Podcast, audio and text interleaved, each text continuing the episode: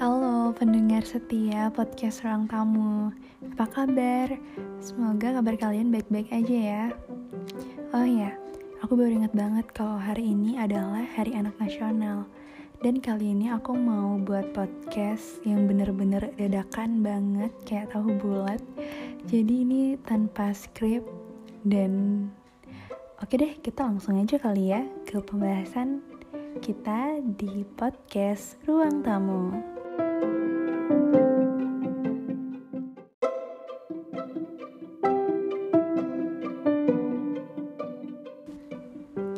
The great aim of education is not knowledge but action. Tujuan besar dari sebuah pendidikan bukanlah pengetahuan, tapi tindakan. Lahir dan besar selama 20 tahun dengan label minoritas di pulau dengan julukan seribu pura ini ternyata bukanlah hal yang semu fasilitas pendidikan yang layak, toleransi umat beragamanya yang kental, serta pemenuhan hak-hak anak mengambil peran pentingnya masing-masing. Sehingga tanggung jawab pendidikan tidak hanya merupakan bentuk kebijakan dari sebuah pemerintah saja, tetapi merupakan tanggung jawab umat-umat yang terdidik untuk terus bergulir memberikan dampak pendidikan yang nyata dengan melihat keadaan pendidikan di pedalaman yang cukup mengkhawatirkan dan dengan pengalaman yang pernah saya alami, saya sangat tertarik dengan program salah satu yang pernah saya ikuti. Nah, dalam sebuah program ini akan menggerakkan kaki saya sebagai seseorang yang turut memperjuangkan proses pendidikan. Kental dengan budaya adat yang kuat mendorong saya untuk belajar banyak hal, dan dalam sebuah kegiatan ini bisa memberikan kesempatan yang begitu besar untuk dapat belajar sekaligus mengajar. Dan juga dalam program ini pun merupakan program yang menyuguhkan senyum keindahan dari anak-anak di pedalaman sebagai sumber inspirasi yang besar untuk kehidupan.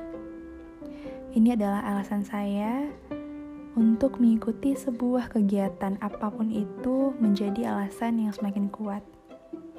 Sebab saya ingin menebarkan berita positif khususnya mengenai hak-hak anak dan juga pentingnya pengetahuan mengenai dampak bullying. Ini juga dilatar belakangi oleh kegiatan saya saat menjalankan tugas sebagai Duta Anak Bali dedikasi pada tanggal 6 Juni 2017 silam. Dan pada saat itu juga bertepatan pada bulan puasa Ramadan. Semua umat Islam pasti memiliki kewajiban fitrahnya sebagai seorang muslim untuk menunaikan sebuah ibadah puasa. Begitu pula dengan saya, dalam keadaan sedang berpuasa dan ditemani oleh ketiga rekan saya, yaitu Ayu, Fioni, dan juga Tilana. Saya memberanikan diri untuk menyeberang pulau Nusa Penida yang saat itu saya masih duduk di bangku kelas 2 SMA. Perjalanan yang cukup menantang dengan waktu menyeberang pulau selama kurang lebih 30 menit dan dilanjutkan lagi kurang lebih 2 jam untuk bisa sampai di SD Negeri 4 Sakti. Ternyata siswa di sana masih awam untuk apa itu hal-hal yang berbau mengenai hak-hak mereka sebagai anak. Polemik ini tidak hanya berbicara mengenai hak anak semata, namun bagaimana mereka juga bisa percaya diri atas pandemi daerah tertinggal, terbelakang, ataupun tertindas. Dalam konteks ini, tidak semestinya saya atau kalian menyalahkan pemerintah seakan ia tidak bertanggung jawab.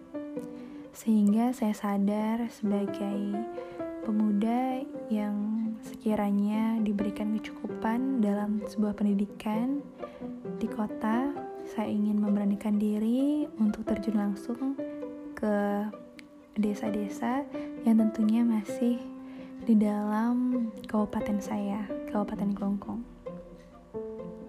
Dengan cara mengabdi masyarakat ke daerah perbatasan yang tertinggal, ini akan bisa mengubah atau bisa melakukan sebuah perubahan.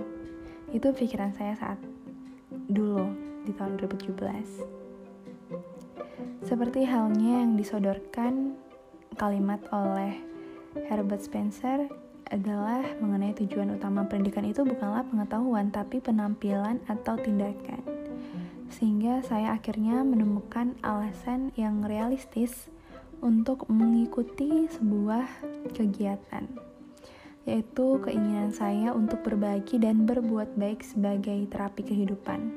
Karena jika melihat orang lain tersenyum, membuat saya tersenyum juga. Serasa beban saya semakin berkurang. Mungkin sekelumit kisah hidup saya tadi bisa ditutupi dengan hal ini. Langkah meditatifnya sederhana. Terima, mengalir, senyum. Dan pada saat itu, pada waktunya tiba, awan-awan penghalang akan lenyap. Begitu awannya lenyap, saya akan mengerti melalui sebuah pengalaman, ternyata kebahagiaan adalah kehidupan yang didekap oleh senyuman sehingga pada saat kita melakukan sebuah kegiatan-kegiatan yang melibatkan anak atau kita bisa memberikan sebuah cerita yang tanpa kita sadari ini bisa memberikan langkah meditatif kita untuk menuju sebagai insan yang lebih baik lagi ke depannya. Di Hari Anak Nasional ini, ada beberapa hal yang mungkin bisa kita pelajari bahwa tidak semua anak bisa hidup dan tumbuh berkembang dengan layak. Tidak semua anak mendapatkan hak-haknya mereka 100%. Namun, walaupun kita tidak bisa mendapatkan sepenuhnya hak-hak yang kita dapatkan, setidaknya kita bisa menebarkan senyuman dan juga merealisasikan sebuah pikiran agar tidak ada lagi anak-anak lainnya yang menganggap hak mereka tidak terwujudkan.